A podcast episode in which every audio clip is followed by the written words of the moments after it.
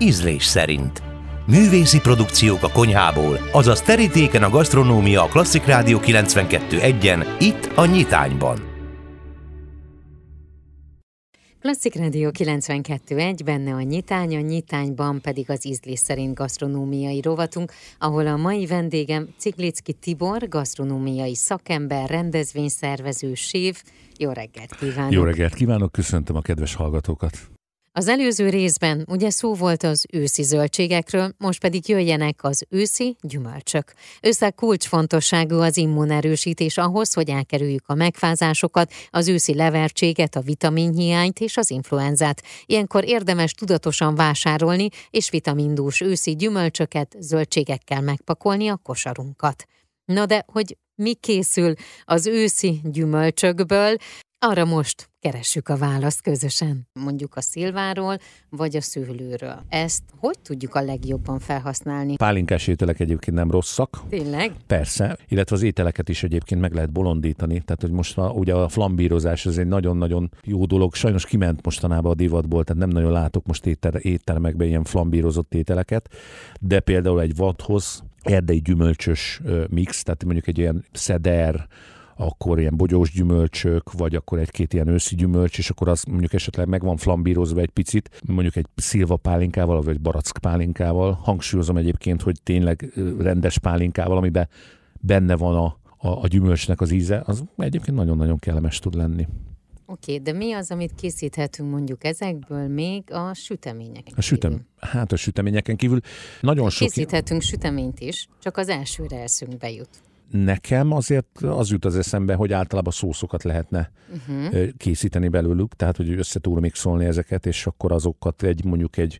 A vadhúsok mellé például nagyon-nagyon jók a gyümölcsök, de én azt gondolom, hogy sertés mellé is, illetve a szárnyasok mellé, tehát egy kacsához kifejezetten jól áll egyébként egy, egy gyümölcsös szósz. Ez izgalmas, igen. Igen, hogy a gyümölcsöknek a felhasználása asszalva egyébként, mint köret, összekeverve, akár ugye aszalt szilvás rizs, vagy ezek az egyéb ilyen köretek, ezek szerintem meg teljesen használhatóak. Az a lényege, hogy nem szabad nagyon túlzásba vinni. Tehát, hogyha van egy mondjuk egy tűzdelt őszcom, vagy sertészom fokhagymával megtűzdelve, ahhoz van mondjuk egy, egy Cumberland mártás, az ugye az egy ilyen áfonyás, narancsos, citromhéjas, narancshéjas történet, ahhoz már egy ilyen semlegesebb köretet, tehát ahogy már gyümölcsös köretet nem adnék, hanem ahhoz adnánk mondjuk egy diós burgonyafánkot, vagy egy, vagy egy krokettet. És akkor itt jön be egyébként uh-huh. a csonthéjasoknak is a haszna, hogy például ebben nagyon jó lehet egyébként beleforgatni. Tehát, hogyha ezeket mondjuk egy diót, egy mogyorót, stb., tehát hogy ezeket az őszi jellegű csonthéjasokat használjuk, és akkor ezeket beleforgatjuk mondjuk egy, egy, egy sertészszüzet, az egy nagyon-nagyon izgalmas étel lehet. Illetve nekem az jut az még eszembe, hogy ezekből a gyümölcsökből ugyanúgy tudunk krémleveseket csinálni, vagy leveseket csinálni. Persze. Hát ott vannak a csatnik, ugye ne, fej, ne felejtsük el, csatnik, lekvárok, amiket szintén húsok mellé előszeretettel. Ugye az indiai konyhát én azért nagyon-nagyon szeretem, mert hogy ott mindig van egy ilyen gyümölcsös beütés a háttérbe, és akkor ugye van egy, egy elég, mindig van egy, egy markáns ízvilág, és akkor az ízvilág mellé ott van egy ilyen pici gyümölcsös felütés, és az nagyon-nagyon jó. Gombák, hihetetlen sok gombafajta létezik, nagyon sokan járnak gombászni, gyűjtenek gombákat, ismerik már őket, de ugye tudjuk, hogy mennyire kell ezekre vigyázni. A gombát vagy szereti valaki, vagy nem szereti, ugye? Itt nincsen ilyen köztes út. Így van, így van, így van, hogy az egy e, eléggé megosztó dolog de hát ugye tudjuk, hogy a minden gomba pörkölt ehető egyszer. Ne, kezdjük ott, nagyon kevés gombát használunk, tehát hogy itt igazából a vargánya, az ugye a gombák királynője, akkor a, a sampion, akkor a mi Csiperke. van még, csiperke, ezen kívül nagyon gombákat nem nagyon használunk. Már a róka gomba az egy, az egy következő level, uh-huh. kucsma gomba, tehát ilyeneket például nem nagyon használunk, pedig egy ilyen libomájjal töltött kucsmagomba is egyszer elkészítettem spárgával, és valami eszméletlen jó volt. Két-három fajta gombát használunk, és most vettem meg éppen egy ilyen nagy gombás könyvet, hogy rendkívül széles lehetőség van. Tehát saláták, főételek, illetve hús helyettesítő például, tehát hogy nagyon jó dolgokat lehet belőle kihozni.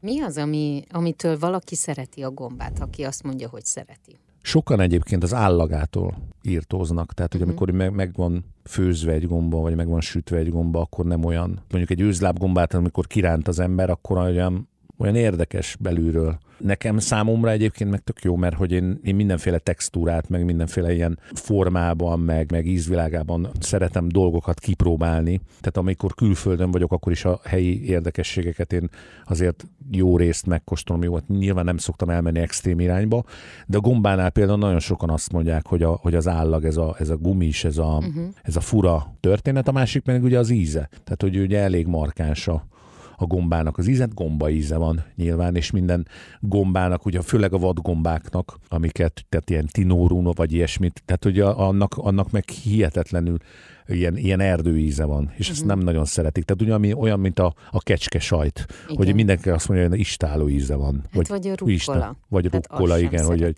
igen, hogy ez ilyen. Hát vannak ez a koriander például, uh-huh. a zellerszár, ami ilyesmi, a kakukkfű, ugye ezek a dolgok, amik így megosztják nagyon az embereket. Viszont ettől jó, mindenki más, mindenki más szeret, de lehet tágítani. Igen. És ki lehet nyitni egy-egy ajtót, kipróbálni, és aztán mondhatjuk azt, hogy ez ízlik, vagy nem ízlik.